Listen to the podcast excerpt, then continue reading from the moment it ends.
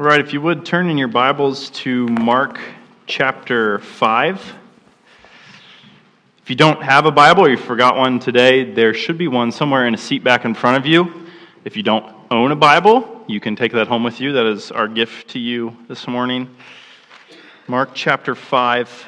Um, and just real quick, I just want to continue to ask uh, for you guys to be praying for Pastor and Christina and Micah. Obviously, they're not here today. They're in D.C. at the hospital. Um, so, Pastor and Christina, if you're watching right now, uh, John 16, Jesus says that the Father Himself loves you. Um, and so, we love you, we care for you. We want you to know that. We're praying for you. Continue to pray for them. Mark chapter 5, I want to take a familiar account in the book of Mark and basically just magnify Jesus in it uh, because we love Jesus, right? I hope that's why you're here, because you love Christ, right? And He's shaped your life. And then we want to draw application from it for our lives, okay? So the main point for today's sermon is that we are saved by God to be sent by God, okay? We are saved by God to be sent by God. That is going to be the main point ringing in our ears as we read this passage this morning. Let me pray as we start. Father, you are great and glorious. We know that through all of our life, through anything that we do, it is not us that does it, but you through us. Help us to be humble and to be reminded of that. Help us to be reminded of the great salvation that you give to us through your Son, and help us to be reminded that we have purpose in this life because of that salvation. Um, so make it clear, make it known to us this morning. It's in your Son's name we pray. Amen. Amen. So we want to amplify the greatness and awesomeness of Christ and take with us a, I think, what's going to be a life shaping concept uh, that we have been saved by God to be sent by God. Okay? So we, as followers of Christ, have a major purpose while we are here on this earth. And that's great, right? Because I think we long to be a part of something that's bigger than ourselves, right? We want to be a part of a team or, or uh, a group of people that are doing something that's bigger than just what you could do on your own. So we have that longing in our hearts. And as Christians, that longing is met in what God sends us to do, okay? He saves us to send us. We want to live that meaningful, purpose filled life. Um, and we find that in Christ. So, Mark 5, uh, we're just jumping right in the middle of this gospel here. Um, the middle of the ministry of Jesus, just to give you some context, some notable things that have happened so far. Jesus has healed a paralytic, right? He was brought down through the roof. Um, if you are reading through the Bible plan, you maybe read that this morning, I guess. Maybe. No, I'm behind, so you might have read that sometime. Um, but I read that this morning, right? That Jesus drops, or the, the friends drop this guy through the roof, this paralytic, to Jesus. Uh, he has healed um, uh, a leper. He cleansed a leper uh, actually two times so far in this book of Mark. Uh, he heals a man with a withered hand in the synagogue, and the Pharisees are getting all mad. There's all these different teachings, and then what what happens right before this chapter is Jesus calms the storm, right? So he has this, the disciples are on this boat, and Jesus is asleep in the back, and there's waves and there's winds, and it's terrible, and they're afraid, and Jesus speaks into it and calms the storm, right? He says, Peace, be still. So, so the previous verses are going to detail that account, and it leaves the reader and the disciples begging the question, and you can see this in chapter 4 at the very end, verse 41. Who then is this that even the wind and the sea obey him? So that's the question that we have as we jump into Mark chapter 5. Who is this guy that even the winds and the waves would obey him? And so here's what happens. And this is probably going to be very familiar to a lot of you, but let's, let's come at it with fresh eyes. Verse 1 They came to the other side of the sea, to the country of the Gerasenes. And when Jesus had stepped out of the boat, immediately there met him out of the tombs a man with an unclean spirit. He lived among the tombs, and no one could bind him anymore, not even with a chain. For he had often been bound with shackles and chains, but he wrenched the chains apart, and he broke the shackles in pieces. No one had the strength to subdue him. Night and day among the tombs and on the mountains, he was always crying out and cutting himself with stones. Okay, so Here's the scene Jesus and his disciples get off the boat, off the sea that he just calmed, right? Um, and, and off somewhere in the distance is a man who is possessed by demons, and he lives in the tombs. He was an outcast of the city. Uh, people would try to go and bind him, to shackle him, to chain him up.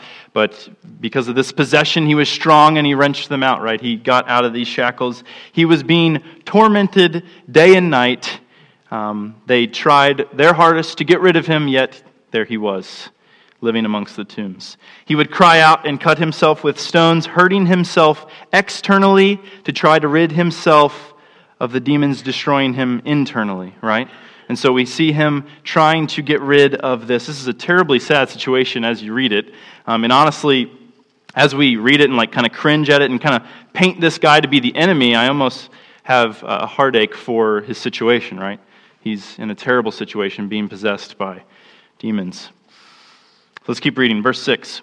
And when he saw Jesus from afar, he ran and fell down before him. And crying out with a loud voice, he said, What have you to do with me, Jesus, Son of the Most High God? I adjure you, by God, do not torment me. For he was saying to him, Come out of the man, you unclean spirit. So this crazy, demon possessed man sees Jesus in the distance as he gets off the boat, and he just starts booking it to him, right? And, and you can imagine that's that's kind of a scary scene. This guy is crazy, out of his mind, and he's running towards Jesus as soon as he gets out of the boat. And I think this piece of information should already tell you something about who Jesus is and the relationship between what is holy and what is unholy, right? So you have what is unholy, the demons possessing this man, and you have utter holiness in the face of Christ, and the demon possessed man is sprinting at Jesus here. And not only does he run over to him, but he falls down before him and he says, What do you have to do with me, Jesus, Son of the Most High God? The demons in this man are compelled in their unholiness to run to, fall down before, and shudder at what is most holy, right? So what we see here is evil is bending the knee to the king already. James 2:19 says God is one, you do well. Even the demons believe and shudder. So here's an example of that, right? They're falling down before Christ. And I think what is interesting is what I just told you before. In chapter 4, you see this question of the disciples, closest people to Jesus on earth, right? They say, Who is this guy that even the winds and waves obey him?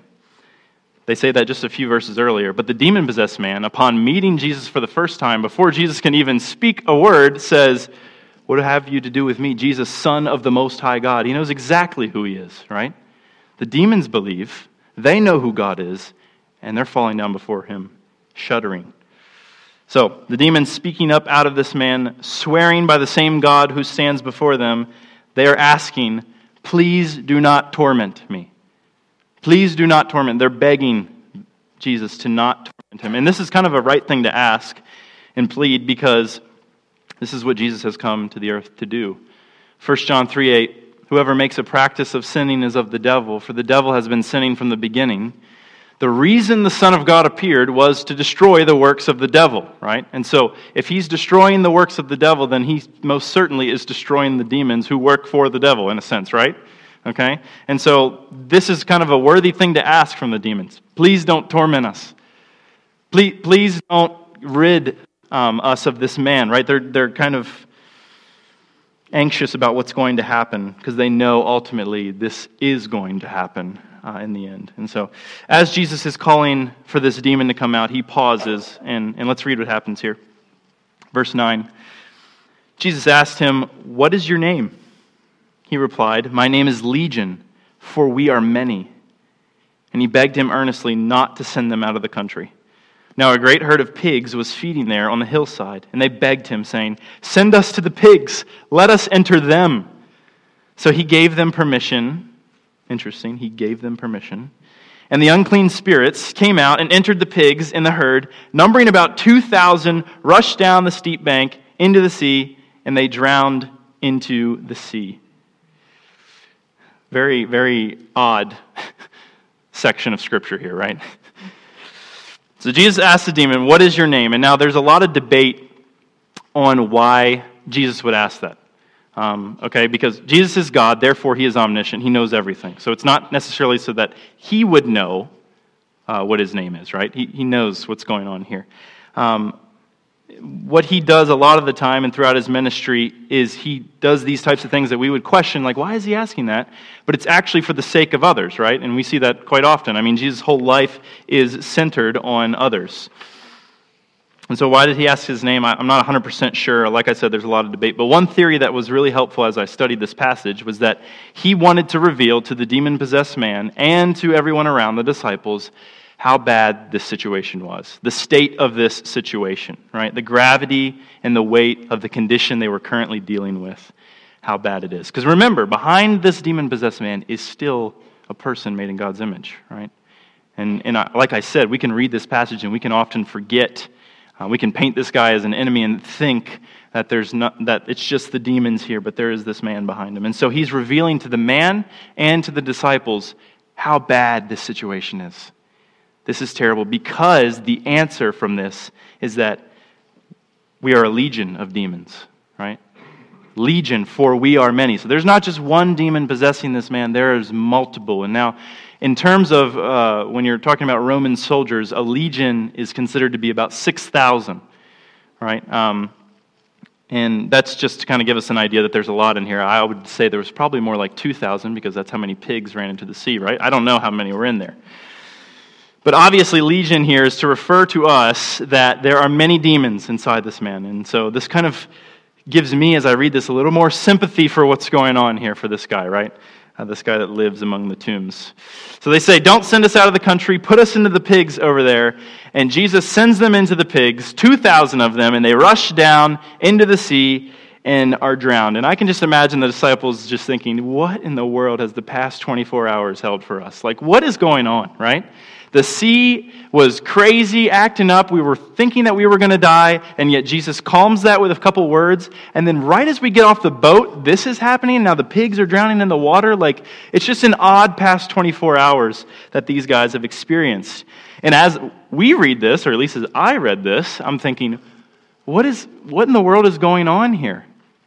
Some of us, the American in us, is thinking, that's a giant waste of bacon right there, right? 2,000 pigs? Are you sure? Let's keep a couple for, for some breakfast here. But there is a point to it, right? Um, I, have, I have read this passage many a time and just thought, I really just don't know what's going on here. And it wasn't till recently I was studying the Bible with one of our students in the youth group. Um, and he had brought up this great point. Praise God for our youth. Just as a side note, if you're an older saint in here, invest in the youth. You guys are leaving soon. Dying, right? There's no secret in that, right? Invest in the youth. These are the Christians of the next generation, right? Yeah, that was helpful, right?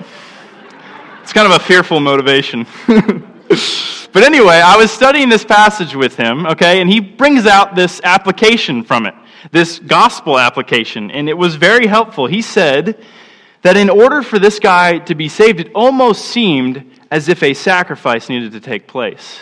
Okay? And so I'm thinking, I'm like, dude, I thought I was the youth pastor. What's going on here, right?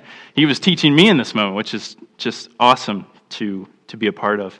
He says that in order for this guy to be saved, it almost just seems like there has to be a sacrifice that takes place. So the first point for today is that saving requires a sacrifice. Here's a man in great need of saving. He's being tormented by a legion of demons, and his present situation is now known to himself and to those around him, right? He is aware that this is a bad situation. Without God, he is in a seemingly impossible situation. He cannot take matters into his own hands. He's tried that, and it only leaves him with hurt and pain, right? So to say he is desperate would be much of an understatement. So, what Jesus does in order to rid him of these demons is he casts them out of him into the pigs at a great expense, right? 200 or 2,000 pigs.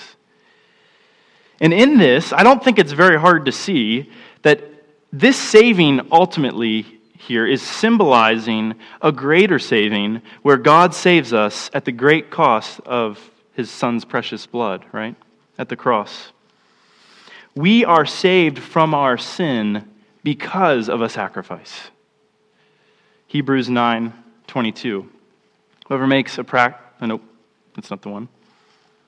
There we go. Indeed, under the law, almost everything is purified with blood. And without the shedding of blood, there is no forgiveness of sins. See, Jesus, when he sheds his blood on the cross, is the sacrifice that secures our salvation. Okay? Our salvation, we don't get saved unless there is a sacrifice. We don't get forgiven of our sin unless there's a shedding of blood. So the legion was, was many and required much of a sacrifice in order for them to be exterminated, just as our sin is great and requires much of a sacrifice in order to be exterminated. Jesus Christ, Son of the Most High God. So, what we see here, just you know, secondarily to what's happening, is a picture of the gospel that Christ is painting. And you can't help but think that in his mind, as this happens, he's thinking, that's a pretty big sacrifice, but there will be a greater one. It will be my blood, just a few chapters later, right? And so that's what we see here is that in order for this man to be rid of his biggest problem at the moment, right there, these demons, there had to be sacrifice. So herein lies the first part of the title of today's sermon. God saves us, but He doesn't just save us for no apparent reason. There are greater purposes behind our salvation. There are great and weighty purposes for the Christian life. If you are here today and you have been saved by God through faith in what His Son has done, then there is much purpose for your life. You do not live a meaningless life. And never can you say that as a Christian. So, the second point is salvation evokes a desire to be with your Savior. So, we have this great and awesome miracle that takes place that Jesus does, right? And here's what happens next. Verse 14. The herdsmen fled and told it in the city and in the country. Of course, like I'm saying that if I see this happen, right? And people came to see what is, or what it was that had happened. And they came to Jesus and saw the demon possessed man, the one who had the legion, sitting there, clothed and in his right mind, and they were afraid. And those who had seen it described to them what had happened to the demon possessed man and to the pigs. And they began to beg Jesus, to depart from their region. As he was getting into the boat, the man who had been possessed with the demons begged him that he might be with him. So the herdsmen tell the people of the town, they come running. And, and these people from the town, they pop up on a scene that is more unbelievable than the 2,000 pigs running into the, into the ocean and drowning. What they see and what they're afraid of is that this man is now in his right mind. Right? He's clothed, just to mention. It doesn't say it in Mark, but in Luke, this guy was naked the whole time, which kind of adds some, some weight to the situation, right? So he's clothed, he's in his right mind, and the people are scared of that. As they move their shocked gaze from the now changed man, clothed in his right mind, to the source of this miracle, Jesus, they beg him to leave, depart from our region. Jesus, in an instant, cast out a legion of demons and saves this man from torment. What great power and what great compassion. This guy was the outcast, right? The one no one wanted to be around, the one whom they feared the one they left alone because no one was strong enough to bind him anymore. They see him in his right mind, and they see Jesus who made it happen. They recognize his greatness, his awesomeness, his power, his might, and then they ask him or tell him or beg him to leave. So Jesus begins to get in the boat. And the changed man begged, I want to be with you. That's because salvation evokes in us a desire to be with Jesus, to be with Him. We are saved by God, and that's going to create in us the want and the never filling want of wanting to be with Jesus. We will want Him more, just as this man says, I want to go with you. So, have you experienced Jesus? Have you recognized the depths He plunged in order to save you? Have you tasted of his goodness? Do you know who he is? If you have, then you will want more of him. I might need help back there with the next verse, John 6. After this, many of his disciples turned back and no longer walked with him. This is an account that happens with Jesus after he, he gave them a pretty difficult teaching. So Jesus said to the twelve, Do you want to go away as well? Simon Peter answered him, Lord, to whom shall we go? You have the words of eternal life. And we have believed and have come to know that you are the Holy One of God. They recognized who he was and they wanted to stay with him, to be with him. That's what salvation does for us. When we are saved from our awful sin and the penalty for it, then instinctually we will want to run to the one who did it, right? And that's what this guy is recognizing here. Uh, a famous pastor, Matt Chandler, he says, No one has tasted filet mignon and goes back to saltine crackers, right? Think about that. No one has tasted the great taste of filet mignon. If you've missed out on that, I'm sorry. No one tastes that and then goes back to saltine crackers afterwards as if they're better, right? In the same sense, this guy has tasted of Christ's goodness in this salvation, and he wants more of him. He's not going back to the tombs. He's not fleeing and saying, No, I miss cutting myself with stones all day and all night in those tombs. Right? I miss when my mind was possessed and I couldn't even get a thought in. He's not saying that. He's wanting to be with Jesus. His salvation gave him a desire for more of Christ because he has tasted of his goodness. And the last point here, and where we'll spend the next 10 minutes here being saved means you are being sent. So, being saved means you are being sent. Let's read the last two verses, the, the reply from Jesus here. Verse 19, or let me read verse 18 for context. As he was getting into the boat, the man who had been possessed with demons begged him that he might be with him. And he did not permit him, but said to him, Go home to your friends and tell them how much the Lord has done for you and how he has had mercy on you. And he went away and began to proclaim in the Decapolis how much Jesus had done for him, and everyone marveled. This man wants to be with Christ, which is a worthy aspiration, right? And Jesus denies him of that. And so, again, I'm coming to a confusing time in this text. Like, how is that not the right thing? How is it not the right thing to, to jump in the boat and go with him? right? And so Jesus says, No. Go home. Tell your friends. So he's, he's pointing them in the opposite direction. And I can't help but think that Jesus is saying, We actually only have room in this boat for one demon possessed man, right? And that's Judas, and he'll betray me a little bit later, right? We don't have room for another one. I know you're changed now. No, but seriously, this is kind of puzzling that Jesus would say this. And, and it kind of reminds me, actually, of a text that we see later on um, in the book of John, uh, where it says that it is better that Jesus goes and that the Holy Spirit would come, right? And so we often look at that and we're thinking, well, how does that make sense? John 16, 7. Nevertheless, I tell you the truth, it is to your advantage that I go away. For if I do not go away, the Helper will not come to you, but if I go, I will send him to you. And so that's kind of a hard thing to take in. Like, how is, how is Jesus being here with me not like, how is that not better? And he's saying it's to your advantage that I leave. Because if I don't go, the helper doesn't come. So it kind of reminds me of that situation, right? Jesus is saying, the guy wants to be in the boat with him, wants to go with him. And he's saying, no, you go back home. And you're thinking, like, how is that, how is that better, right? Um, and so it kind of reminded me of that. But what I'm also reminded of is that Jesus always has our best interest in view. Okay? Think about that. In your life right now, Jesus has your best interest in view. That's comforting to hear, even if it means significant pain in our lives.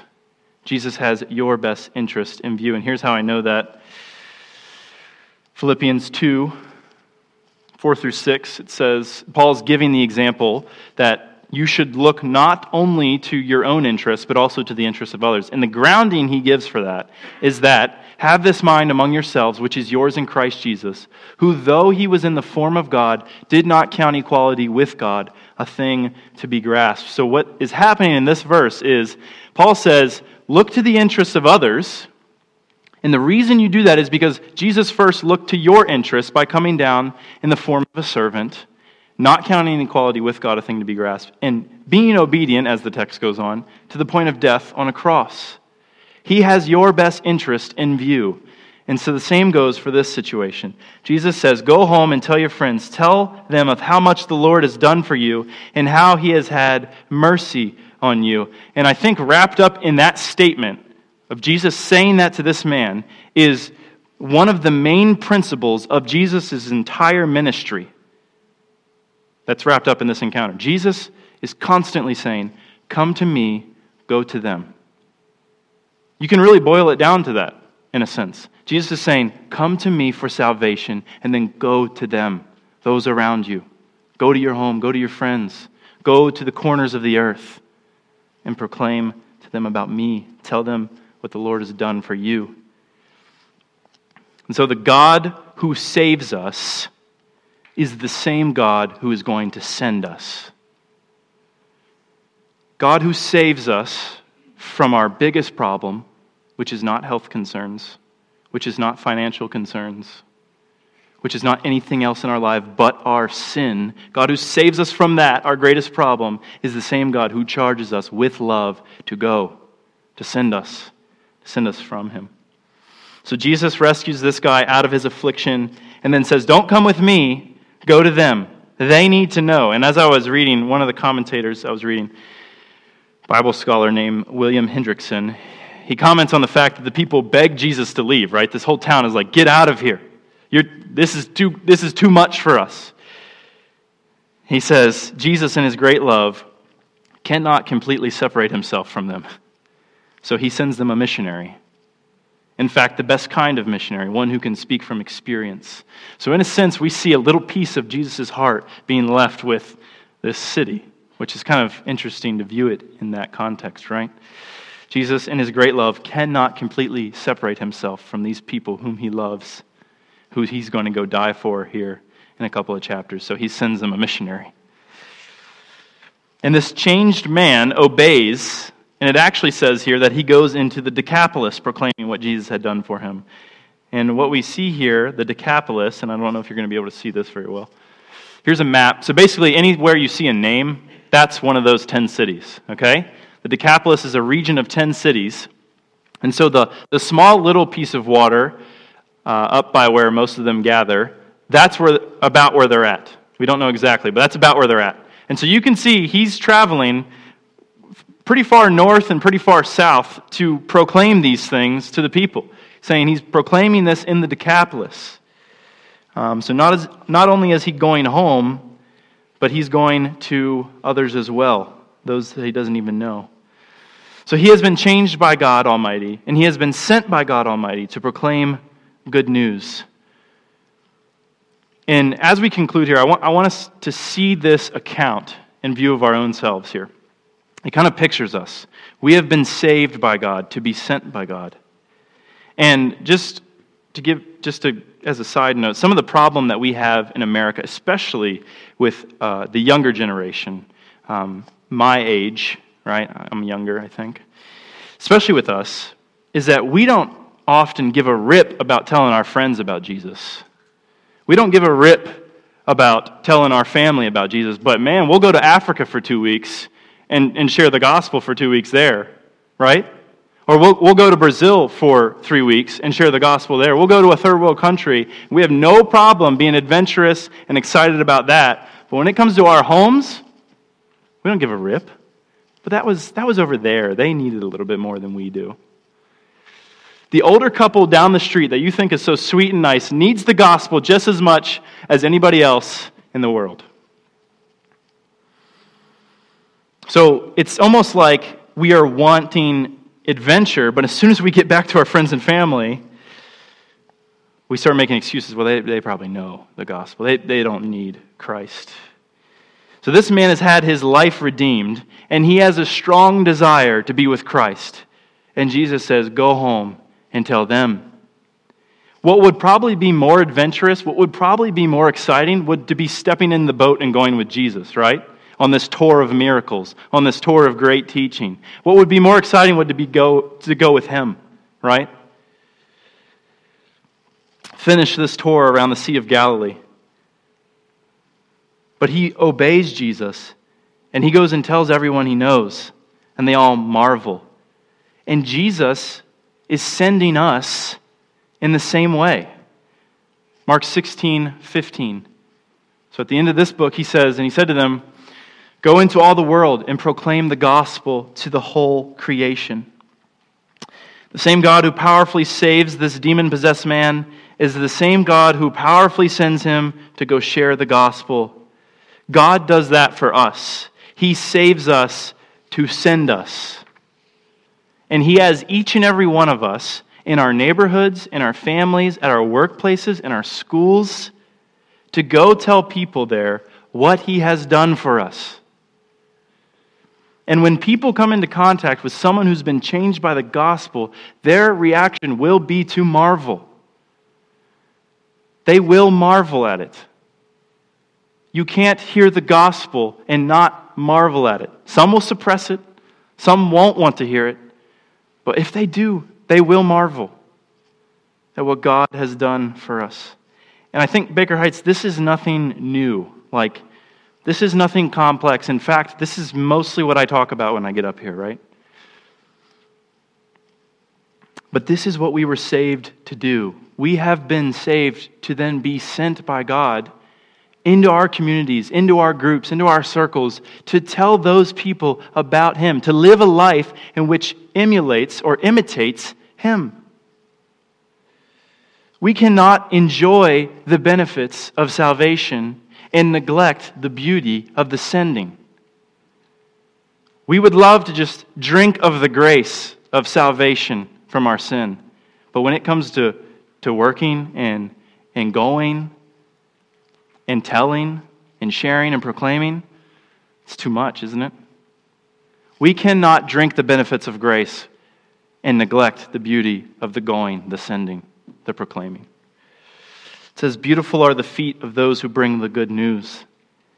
They have beautiful feet because they go and they proclaim the gospel, right? We want to have beautiful feet. I was listening to a, a pastor talk, and he was saying, Feet are ugly, right?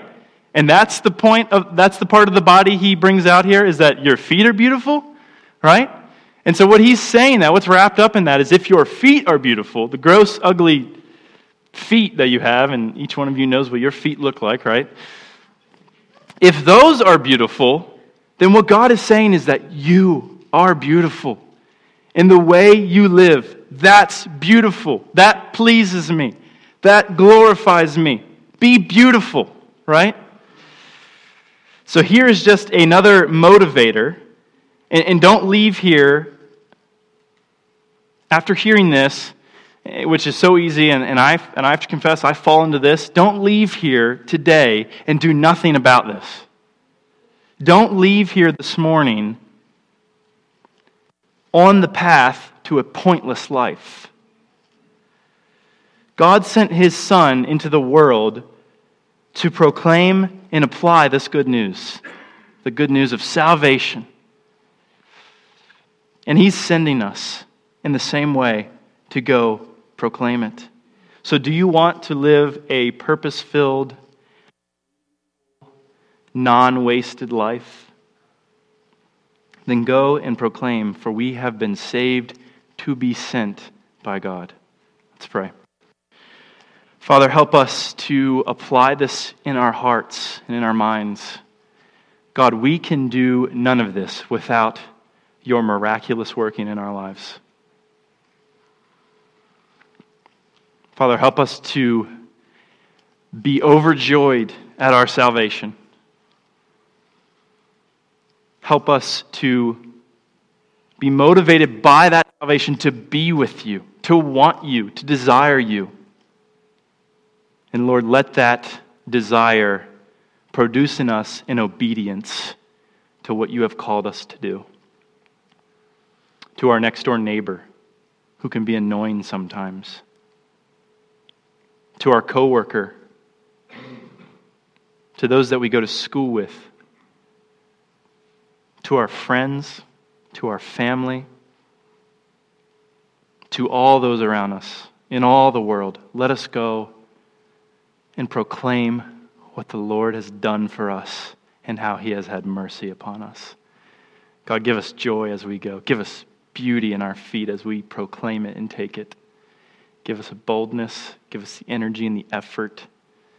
Help us, God. We are a flawed people in need of a flawless God. It's in your Son's name that we pray this. Amen. Amen. Let's stand and uh, sing our last and final song.